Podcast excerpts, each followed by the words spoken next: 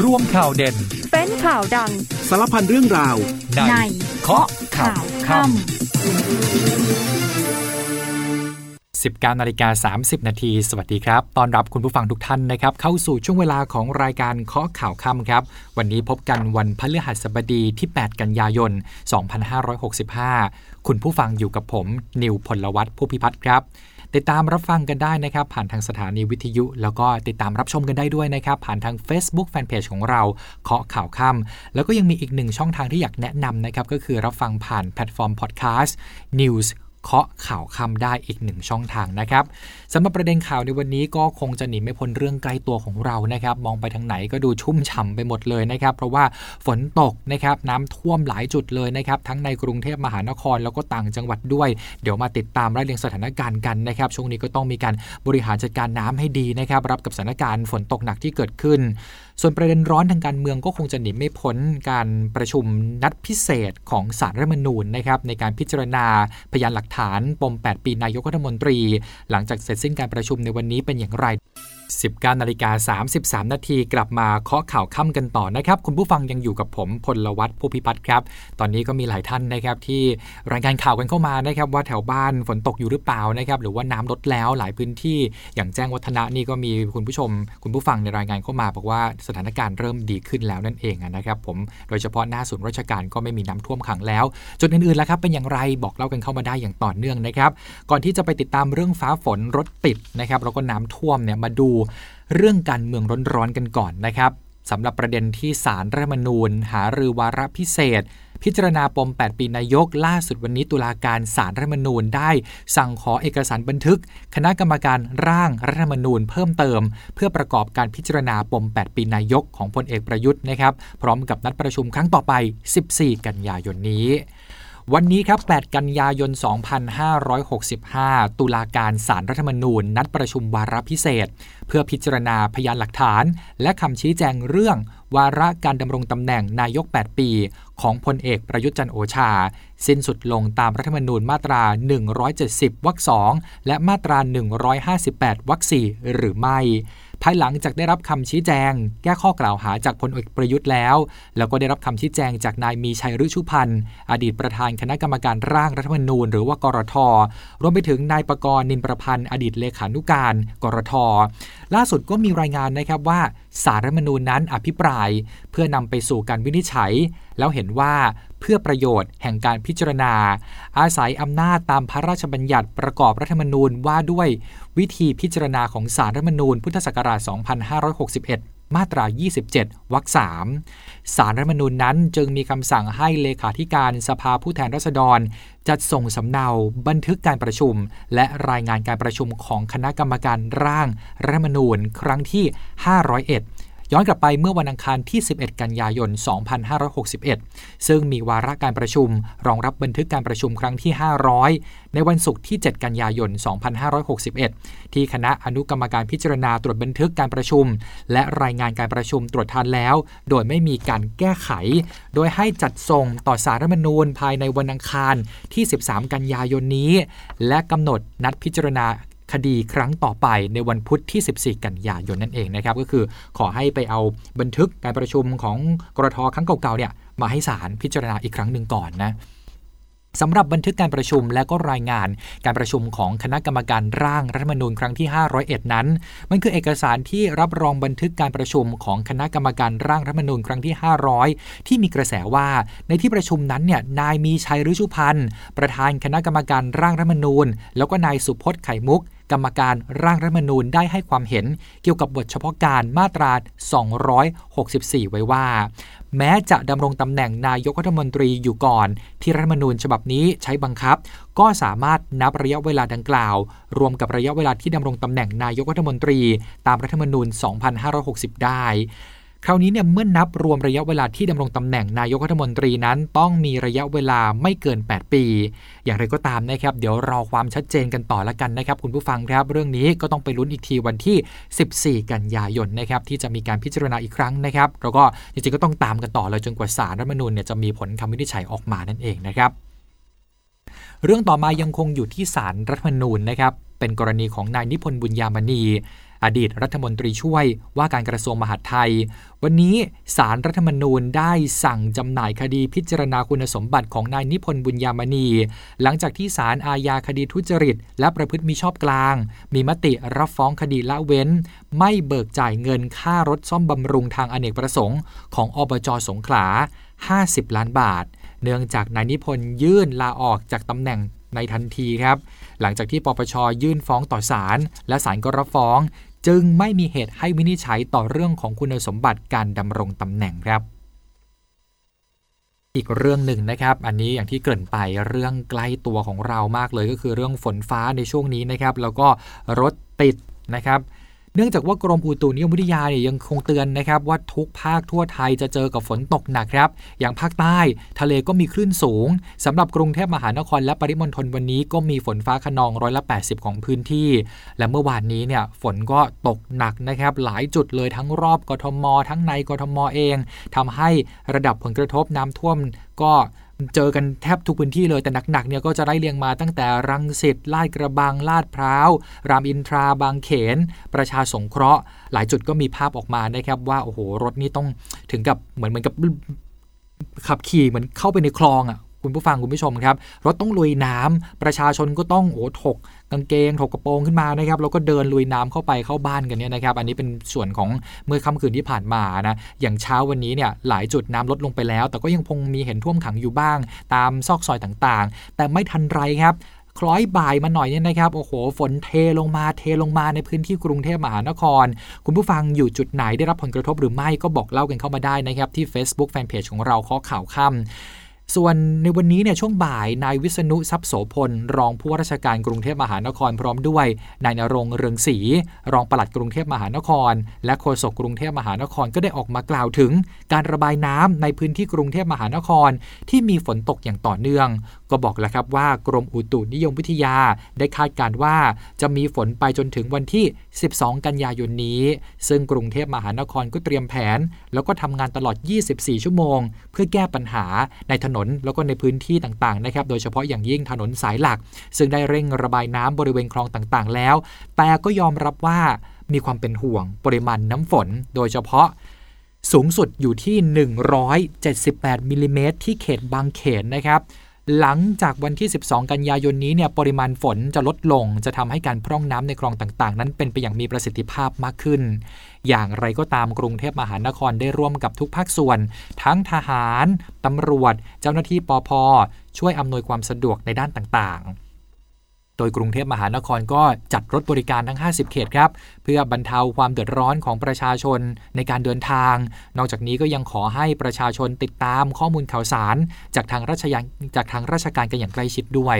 และท่านก็สามารถแจ้งไปยังสำนักระบายน้ำสำนักงานเขต แล้วก็ติดตามจากทางเว็บไซต์ของศูนย์ป้องกันน้ำท่วมกรุงเทพมหานคร โดยสำนักการประชาสัมพันธ์ เพื่อขอความช่วยเหลือได้เลยนะครับ ไปดูในส่วนของภูมิภาคกันบ้างนะครับ ทางกอนช ก็เฝ้าระวังพื้นที่เสี่ยงน้ำหลาก แล้วก็น้ำท่วมขังในหลายพื้นที่ทั่วไทย ระวังระดับน้ำในเขื่อนด้วยนะครับทางกอนช หรือว่ากองอำนวยการน้ำแห่งชาติได้รายงานสถานการณ์น้ำภาพรวมของประเทศในวันนี้ ในพื้นที่ภาคเหนือตอนล่าง ภาคตะวันออกเฉียงเหนือตอนล่าง ภาคกลาง กรุงเทพมหานคร ปริมณฑลภาคตะวันออกและภาคใต้ มีฝนตกหนัก ถึงหนักมากบางแห่งครับ โดยในช่วง 24 ชั่วโมงที่ผ่านมา ฝนตกสูงสุดอยู่ที่บริเวณจังหวัดจันทบุรีครับ อยู่ที่ 202มิลิเมตรด้วยกัน กรุงเทพมหานครอยู่ที่ 136มิลิเมตร ระนอง 121มิลิเมตร พร้อมกับเฝ้าระวังพื้นที่เสี่ยงน้ำหลาก และน้ำท่วมขังในหลายพื้นที่ นอกจากนี้ยังเฝ้าระวังน้ำสูงกว่าเกณฑ์ บริหารจัดการน้ำของอ่างเก็บน้ำเจ็ดแห่งที่ต้องติดตามกันเลยนะครับก็คือแม่งัดสมบูรณ์ชน แควน้อยบำรุงแดน บึงบรเพชร อุบลรัฐขุนด่านปราการชน บางพระแล้วก็หนองปลาไหลนั่นเองครับ ซึ่งเมื่อช่วงต้นเนี่ยพูดถึงเรื่องของฝนเรื่องของน้ำท่วมขังในกรุงเทพมหานครไปแล้วนะครับ มาดูในส่วนอื่นของประเทศไทยกันหน่อยอย่างเกาะช้างนี่ หลายคนน่าจะเห็นภาพกันแล้วที่แชร์กันในวันนี้นะครับ คือเกาะช้างเนี่ยเผชิญกับฝนตกหนักติดต่อกันหลายวันทำให้เกิดน้ำป่าไหลหลากลงมาเข้าท่วมพื้นที่ แล้วก็มีดินสไลด์เกิดขึ้นนะครับในพื้นที่หมู่ที่ 1 บ้านบางบ้าตำบลเกาะช้างใต้อำเภอเกาะช้าง หลายแห่งในหมู่บ้านไม่สามารถสัญจรไปมาได้นะครับแล้วน้ำป่ายังได้ไหลหลากเข้าท่วมบ้านพักอาศัยจำนวนหลายหลังคาเรือน เจ้าหน้าที่ได้เร่งช่วยเหลือในเบื้องต้นแล้ว ส่วนสถานการณ์ขณะนี้ ระดับน้ำก็ลดลงเรื่อยๆนะครับ แต่ที่น่าเป็นห่วงเนี่ยตอนนี้ก็น่าจะเป็นที่น้ำในคลองรังสิตประยุรศักดิ์นะครับ เมื่อช่วงสายผู้สื่อข่าวของเราลงพื้นที่ไปสำรวจระดับน้ำพบว่ามีระดับสูงขึ้นกว่าเมื่อวานนี้เล็กน้อย ทางเทศบาลนครรังสิตก็ได้มีการตั้งศูนย์บัญชาการ สถานการณ์น้ำท่วม จัดเสริมคันดิน แล้วก็นำทรายมาลงเพื่อเตรียมกรอกใส่กระสอบนำไปกันบริเวณจุดต่ำ เพื่อติดตั้งเครื่องสูบน้ำเพิ่มเติม แล้วก็จะเร่งระบายน้ำให้เร็วที่สุดนะครับ โดยมีประชาชนที่มารอนะครับแล้วก็มาช่วยกอกกระสอบทรายด้วยนะครับนำไปกันน้ำที่บริเวณหน้าบ้านของตนเอง ซึ่งพื้นที่นี้เนี่ยอธิบดีกรมชนประทานได้สั่งการให้สำนักเครื่องจักรกลนำเครื่องสูบน้ำ9เครื่องไปติดตั้ง เสริมสถานีสูบน้ำ ปากคลองรังสิตประยุรศักดิ์นะครับที่จังหวัดปทุมธานี ก็เร่งสูบระบายน้ำในคลองรังสิตลงสู่แม่น้ำเจ้าพระยาลดระดับน้ำในคลอง เพื่อช่วยเหลือลดความเดือดร้อนให้กับประชาชนนะครับโดยให้พร้อมใช้งานได้ภายในวันนี้เลยครับ จากนั้นในช่วงบ่ายนี้เองครับผู้สื่อข่าวของเราก็ไปตรวจสอบสถานการณ์น้ำในพื้นที่เทศบาลนครรังสิตก็ปรากฏว่าระดับน้ำในคลองรังสิตประยุรศักดิ์นั้น เขื่อนสะพานแดง เพิ่มสูงขึ้นต่อเนื่องครับ ระดับน้ำมาอยู่ที่ 1.8 เมตร และได้มีการปรับระดับการเตือนภัยเป็นธงแดงครับ สถานการณ์มีความเสี่ยงอันตรายสูงสุดเลยนะครับ ให้ผู้ที่อยู่อาศัยเนี่ยไปอยู่ในจุดที่ปลอดภัยก่อน ด้านพลตำรวจโทคำรณวิทย์ทุบกระจ่าง นายกอบจปทุมธานี ก็ได้ลงพื้นที่นะครับ พร้อมกับทีมงาน แล้วก็เจ้าหน้าที่ฝ่ายป้องกันและบรรเทาสาธารณภัย เร่งทำแนวคันกั้นดิน ป้องกันระดับน้ำจากคลองรังสิตที่ล้นข้ามแนวเขื่อนเข้าท่วมสู่ถนน แล้วก็บ้านเรือนประชาชนอย่างเร่งด่วน เนื่องจากมีปริมาณฝนที่ตกลงมากระหน่ำอย่างมากแล้วก็ต่อเนื่องนะครับ พร้อมทั้งประกาศปิดเส้นทางการจราจร บริเวณริมเขื่อนสะพานแดง ระหว่างสะพานฟ้าถึงสะพานแดง เพราะว่าฝนตกลงมาอย่างหนักทำให้ระดับน้ำบนพื้นผิวจราจรเพิ่มสูงขึ้น จนรถไม่สามารถสัญจรผ่านไปมาได้ ด้านนายธนพจน์ แก้ววงศา ผู้อำนวยการโรงเรียนสายปัญญารังสิตก็มีประกาศด่วนออกมานะครับเรื่องปิดเรียนเป็นกรณีพิเศษ เพื่อไม่ให้กระทบต่อสวัสดิภาพ และการจราจรของนักเรียน และผู้ปกครอง โรงเรียนจึงประกาศให้ผู้ปกครองนั้นสามารถเข้ามารับนักเรียนกลับบ้านไปได้ตั้งแต่ช่วงบ่าย แล้วก็ในวันศุกร์ที่ 9 กันยายนนี้ โรงเรียนประกาศหยุดทำการเรียนการสอนเป็นเฉพาะกิจนะครับเพื่อไม่ให้นักเรียนนั้นได้รับผลกระทบจากการเดินทางนั่นเองนะครับ แล้วล่าสุดนี้เนี่ยทางเทศบาลนครรังสิตก็ได้แจ้งนะครับเพื่อป้องกันความเสียหายจากเหตุน้ำท่วมครั้งนี้เนี่ยเขาก็บอกว่าใครต้องการเอารถไปจอดในจุดปลอดภัยจุดที่สูงๆหน่อยนะเพราะกังวลใจว่าเดี๋ยวน้ำจะมาท่วมที่บ้านเนี่ยนะครับสจุดที่ว่านี้ก็คือ 1. โดมซอยรังสิตนครนายก 30 2. อาคาร 100 ปี เมืองธัญบุรี และ 3 ก็คือทางขึ้นโทเวนั่นเองนะครับ อันนี้ก็เป็นประกาศจากทางเทศบาลนครรังสิตนะครับ ใครที่อยากจะเอารถราไปจอดไว้เนี่ยก็ติดต่อไปได้เลยนั่นเองนะครับ ขณะเดียวกันอย่างที่บอกไปว่าฝนมันก็จะตกแบบนี้ไปจนถึงวันที่ 12 กันยายนนี้นั่นเองนะครับ เชื่อว่าหลายฝ่ายเนี่ยก็คงจะได้มีการพิจารณาคุยกันแล้วในที่ทำงานนะครับว่าจะสามารถทำงาน work from home ทำงานจากที่บ้านได้หรือไม่นั่นเองนะครับ ก็ หวังว่าจะได้ลดผลกระทบเพราะว่าบางทีฝนตกหนักแบบนี้การเดินทางเนี่ยมันใช้เวลา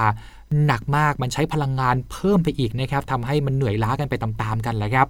จากในกรุงเทพมหานครนะครับ ไปกันที่จังหวัดบึงกาฬครับ ทางป้องกันและบรรเทาสาธารณภัยจังหวัดบึงกาฬก็ได้ประกาศแจ้งเตือน ระวังที่ เกิดน้ำหลากในระยะนี้ โดยเฉพาะประชาชนที่มีบ้านเรือนอาศัย อยู่ตามที่ลุ่ม ริมแม่น้ำโขง ในพื้นที่อำเภอเมืองบึงกาฬและอำเภอบุงคล้า รวมถึงสถานที่ท่องเที่ยวต่างๆ อย่างเช่น ที่ท่องเที่ยวที่มีน้ำตกที่มีถ้ำนะครับ หากว่าจะเข้าไปบริเวณนั้นเนี่ยก็ต้องระมัดระวังเป็นพิเศษเลยนะครับส่วนเรื่องของสถานศึกษาครับอย่างที่รายงานไปเมื่อกี้เนี่ยนะครับว่าปทุมธานีสั่งปิด โรงเรียนบางแห่งนะครับเพื่อลดผลกระทบจากน้ำท่วมขัง เมื่อวานนี้ก็มีภาพที่ระยองครับที่เชื่อว่าคุณผู้ชมคุณผู้ฟังคงจะได้เห็นคลิปกันมาบ้างแล้วนะครับก็คือ รถนักเรียนติดน้ำที่หลากท่วมพื้นที่จนต้องเร่งเข้าไปช่วยเหลือเด็ก ๆ ในรถนะครับทำให้วันนี้เนี่ยนางสาวตรีนุชเทียงทอง รัฐมนตรีว่าการกระทรวงศึกษาธิการ เปิดเผยว่า จากสถานการณ์ฝนตกหนักในหลายพื้นที่ทั่วไทยที่ผ่านมานั้น ได้สั่งการให้ต้นสังกัดของสถานศึกษา แจ้งไปยังสถานศึกษาในสังกัดให้เฝ้าระวัง ให้เตรียมความพร้อมรับมือสถานการณ์น้ำท่วม ก่อนที่น้ำจะมาถึง ซึ่งในแต่ละพื้นที่ก็จะทราบอยู่แล้วนะครับว่ามีโรงเรียนไหนบ้างที่เสี่ยงถูกน้ำท่วม ล่าสุดนี้เนี่ย ทางรัฐมนตรีเองก็ได้รับรายงานว่ามีสถานศึกษาได้รับผลกระทบจากน้ำท่วมแล้วจำนวน 236 แห่งด้วยกันใน 88 เขตพื้นที่การศึกษา โดยในการจัดการเรียนการสอนนั้น ก็ขอให้คำนึงถึงความปลอดภัยเป็นอันดับหนึ่งเลย หากมีความจำเป็นต้องหยุดการเรียนการสอน ก็ขอให้สถานศึกษานั้นตัดสินใจ หยุดเรียน แล้วก็จัดการเรียนการสอนรูปแบบอื่น หรือว่ามีการจัดเวลาเรียนชดเชยตามไปนั่นเองนะครับ เราพักกันก่อนครู่เดียวนะครับ แล้วช่วงหน้ากลับมาติดตามกันต่อเคาะข่าวคำครับ19นาฬิกา51 นาทีกลับมาเคาะข่าวค่ำกันต่อครับ คุณผู้ฟังยังอยู่กับผมนิวพลวัตผู้พิพัฒน์ครับ มาดูเรื่องของโรคโควิดกันหน่อยนะครับ มีรายงานผู้ป่วยติดเชื้อโควิด -19 ประจำวันพฤหัสบดีที่ 8 กันยายน พบว่ามีผู้ป่วยรายใหม่ที่เข้ารับการรักษาตัวในโรงพยาบาล 1,587 รายครับ หายป่วยกลับบ้านได้เพิ่มขึ้น 1,969 ราย ผู้ป่วยกำลังรักษาตัว 14,061 ราย จำนวนผู้ป่วยปอดอักเสบรักษาตัวอยู่ที่โรงพยาบาล 692 ราย และเสียชีวิตเพิ่ม 19 รายด้วยกันนะครับ สำหรับคุณผู้ฟังที่กำลังคิดอยู่ว่าจะเดินทางไปรับวัคซีน ต้านโควิด -19 ที่ศูนย์ฉีดวัคซีนกลางบางซื่อ เมื่อไหร่จะไปฉีด ดีหรือไม่เนี่ยนะครับก็มีข้อมูลมาประกอบการตัดสินใจครับคือ ท่านมีเวลาเพียงแค่สิ้นเดือนนี้เท่านั้นนะครับเพราะว่าศูนย์เนี่ยเขาแจ้งเปิดให้บริการฉีดวัคซีนโควิด -19 แบบเต็มรูปแบบเนี่ยเดือนนี้เป็นเดือนสุดท้ายแล้วนะครับโดยจะให้บริการจนถึงวันที่ 30 กันยายนนี้เท่านั้นนะครับนั่นหมายความว่าในช่วงนี้เนี่ยถ้าเกิดถึงกำหนดแล้วไปเถอะครับเพราะว่าศูนย์ฉีดวัคซีนกลางบางซื่อนี่มันใหญ่นะจอดรถก็ง่าย เดินทางไปไหนก็สะดวกนะครับเจ้าหน้าที่เขาก็เป็นมืออาชีพนะครับแนะนำเลย ใครที่ยังไม่เคยได้เข็ม 1 เข็ม 2เลย แนะนำ walk in ไปได้เลย ส่วนคนที่ต้องการเข็มกระตุ้น booster dose ต่างๆนะครับตั้งแต่เข็ม 3 ขึ้นไปเนี่ยก็มีบริการทั้งแบบ walk in ไม่ต้องลงทะเบียนนะหรือว่าจะจองคิวล่วงหน้าก็ได้อาลงทะเบียนผ่านค่ายมือถือทั้ง 4 ค่ายก็ได้ก็ลดระยะเวลาไปหน่อย ไปรับบริการได้ที่ประตู 2 ตั้งแต่เวลา 9 ถึง 16 นาฬิกาของทุกวันไม่เว้นวันหยุดราชการ ก็คือจะเปิดตลอดเดือนกันยายนนี้นะครับแล้วจากนั้นเขาก็จะปิดไปแล้ว แล้วอาจจะมีคำถามว่าอ้าวแล้วถ้าเกิดว่ามันมีเหตุการณ์ฉุกเฉินเกิดขึ้นในอนาคตเราจะทำอย่างไรเขาก็บอกว่าเขาปิด แต่เขาก็มีแผนนะครับเป็นแผนที่เรียกว่าปิดแต่พร้อมเปิดครับ โดยสามารถเปิดศูนย์เพื่อให้บริการใหม่ได้เลยนะครับ ใช้ระยะเวลาเพียงแค่ 1 วันเท่านั้นเองนะครับอะก็ เป็นข้อมูลประกอบการพิจารณานะครับ ว่าท่านจะไปรับวัคซีนเมื่อไหร่ดีนะครับ พูดถึงเรื่องวัคซีนแล้วก็มีความคืบหน้า ในการลงนามสัญญากับบริษัทไฟเซอร์ ประเทศไทยในการจัดหาวัคซีนไฟเซอร์สำหรับฉีดเด็กเล็กจำนวน 3 ล้านโดสครับ เตรียมรับมอบล็อตแรกแล้วนะครับ ตุลาคมนี้ เรื่องนี้นายแพทย์โอภาสการย์กวินพงศ์อธิบดีกรมควบคุมโรคเปิดเผยว่า ได้ลงนามสัญญาจัดหาวัคซีนโควิด -19 ไฟเซอร์ฝาจุกสีม่วงแดงจำนวน 3 ล้านโดสด้วยกันนะครับ กับบริษัทไฟเซอร์ประเทศไทยเป็นที่เรียบร้อยแล้ว เพื่อใช้ฉีดป้องกันโควิด -19 ในเด็กอายุ 6 เดือน ถึงอายุน้อยกว่า 5 ปี วัคซีนมีปริมาณโดสละ 0.2 มิลลิลิตรครับก็คือเทียบเท่ากับ 3 ไมโครกรัมนะครับรวมทั้งสิ้น 3 เข็มต่อคน หลังจากฉีดเข็มที่ 1 แล้ว เว้นไปก่อนเลยนะครับ3สัปดาห์ แล้วก็ฉีดเข็มที่ 2 จากนั้นเว้นไปอีก 8 สัปดาห์ แล้วจึงฉีดเข็มที่ 3 ซึ่งก็จะมีแผนกระจายวัคซีนไปทุกจังหวัด เมื่อได้รับการส่งมอบวัคซีนล็อตแรกจำนวน 1 ล้านโดส ในเดือนตุลาคม 2565 โดยวัคซีนสามารถป้องกันโรคโควิด -19 ได้สูงร้อยละ80.3 ซึ่งเด็กเล็กเนี่ยในวัยนี้น้องๆ เป็นกลุ่มที่มีความเสี่ยงต่อการติด แล้วก็แพร่เชื้อด้วยนะครับ เชื้อโควิดเนี่ยก็มีโอกาสที่จะเข้าสู่ร่างกายน้อง ๆ ได้เหมือนกัน เนื่องจากว่ายังไม่สามารถดูแลป้องกันตนเองได้ การที่เด็กๆนั้นได้รับวัคซีน ก็ช่วยลดโอกาสการเจ็บป่วยในเด็กกลุ่มนี้ อีกทั้งลดการแพร่เชื้อไปยังผู้สูงอายุในครอบครัวอีกด้วยนะครับ มาดูเรื่องพลังงานกันบ้างครับกบงมีมติตรึงราคาขายปลีกก๊าซหุงต้มตุลาคม 2565 ไว้ที่ 408 บาทต่อถัง 15 กิโลกรัมครับ นายสุพัฒนพงพันธ์มีชาวรองนายกรัฐมนตรี และรัฐมนตรีว่าการกระทรวงพลังงานนะครับได้เป็นประธาน ในการประชุมคณะกรรมการบริหารนโยบายพลังงาน หรือว่ากบง โดยนายสุพัฒนพงพันธ์มีชาวเปิดเผยว่า ที่ประชุมกบง พิจารณาแนวทาง บรรเทาผลกระทบจากพลังงานที่อยู่ในระดับสูง โดยเห็นชอบให้ตรึงราคาขายปลีกก๊าซหุงต้ม LPG ในราคา 408 บาทต่อถัง 15 กิโลกรัม ต่อไปอีก 1 เดือนครับ จากเดิมเนี่ยจะสิ้นสุด 30 กันยายน ก็เลื่อนไปเป็นสิ้นสุด 31 ตุลาคม 2565 แล้วก็ได้มอบหมายนะครับให้กรมธุรกิจพลังงาน จัดทำแนวทางการให้ความช่วยเหลือ มุ่งเป้าภาคครัวเรือน ลดผลกระทบต่อภาระค่าของชีพของพี่น้องประชาชนนะครับ นอกจากนี้ยังเห็นชอบให้ขยายเวลาคงสัดส่วนการผสมไบโอดีเซลหรือว่า B100 ในน้ำมันดีเซล หมุนเร็ว 5%หรือว่า B5 ขอความร่วมมือผู้ค้าน้ำมันคงค่าการตลาดน้ำมันเชื้อเพลิงกลุ่มดีเซล ไม่เกิน 1 บาท 40 สตางค์ต่อลิตร ตั้งแต่วันที่ 1 ตุลาคมถึง 31 ธันวาคม 2565 จากเดิมจะสิ้นสุด 30 กันยายนครับ เพื่อบรรเทาผลกระทบจากราคาน้ำมันดีเซลที่ปรับตัวสูงขึ้น ขณะที่ก๊าซธรรมชาติเหลวสำหรับ ยานยนต์ หรือว่า NGV กบงก็มีมติเห็นชอบให้ปรับขึ้น ราคาขายปลีก NGV สำหรับรถยนต์ทั่วไปเพียง 1 บาทต่อกิโลกรัม จาก 15 บาท 59 สตางค์ต่อกิโลกรัม เป็น 16 บาท 59 สตางค์ต่อกิโลกรัมครับ ก็เป็นไปตามแนวโน้มต้นทุน NGV ที่คาดว่าในช่วงปลายปี 2565 นี้ อาจปรับตัวสูงขึ้นอยู่ในช่วง 29 ถึง 34 บาทต่อกิโลกรัมครับทั้งนี้เนื่องจากที่ผ่านมา กบงมีมาตรการบรรเทาความเดือดร้อนของประชาชน และผู้ประกอบการที่ใช้ NGV เป็นเชื้อเพลิงมาโดยตลอด ส่งผลให้ปัจจุบันบริษัทปตทจำกัดมหาชน มีภาระการช่วยเหลือ NGV ตั้งแต่ 1 พฤศจิกายน 2564 ถึง 15 กันยายน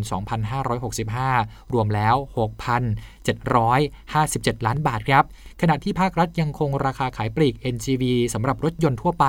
ไว้ที่ 15 บาท 59 สตางค์ต่อกิโลกรัมทำให้เกิดการแข่งขันทางการค้าที่ไม่เป็นธรรม ต่อผู้ประกอบการในธุรกิจ NGV โดยมอบหมายให้กระทรวงพลังงานขอความร่วมมือปตท และให้สำนักงานนโยบายและแผนพลังงาน หรือสอนอพติดตามสถานการณ์ราคาก๊าซธรรมชาติอย่างใกล้ชิด หากมีการเปลี่ยนแปลงอย่างมีนัยสำคัญ ให้นำเสนอกบง เพื่อพิจารณาการกำหนดราคา NGV ที่เหมาะสมในระยะต่อไปครับโดยนายสุพัฒนพงศ์ก็กล่าวเพิ่มเติมนะครับว่ากบงยังมีมติเห็นชอบ ทบทวนประมาณการงบประมาณตามแนวทางช่วยเหลือค่าไฟฟ้า เพื่อบรรเทาผลกระทบต่อประชาชน ที่ได้รับผลกระทบจากค่า FT งวดกันยายน ถึงธันวาคม 2565 ที่ปรับขึ้น 68.66 สตางค์ต่อหน่วย ของกลุ่มผู้ใช้ไฟฟ้าบ้านอยู่อาศัย ที่ใช้ไฟฟ้าไม่เกิน 500 หน่วยต่อเดือน ในพื้นที่ของกฟน และกฟพนะครับออกอ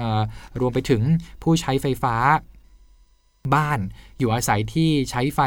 เป็นใช้ไฟฟ้ารายย่อยของกฟผด้วยนะครับ ผู้ใช้ไฟฟ้าในพื้นที่บริการกิจการไฟฟ้าสวัสดิการสัมปทานของกองทัพเรือ หรือกิจการไฟฟ้าสวัสดิการเป็นเวลา 4 เดือน ก็คือในห่วงเดือนกันยายนถึงธันวาคม ที่เดิมเนี่ยคาดการไว้ที่ 8,000 ล้านบาท แต่จากรายงานของการไฟฟ้าฝ่ายจำหน่าย ที่มีจำนวนผู้ใช้ไฟฟ้าเพิ่มขึ้นทำให้งบประมาณส่วนนี้ปรับไปเป็นราว 9,000 ล้านบาท ซึ่งมาตรการดังกล่าวจะเสนอให้ที่ประชุมคณะรัฐมนตรี หรือคอรมอพิจารณาในวันที่ 13 กันยายนนี้นะครับ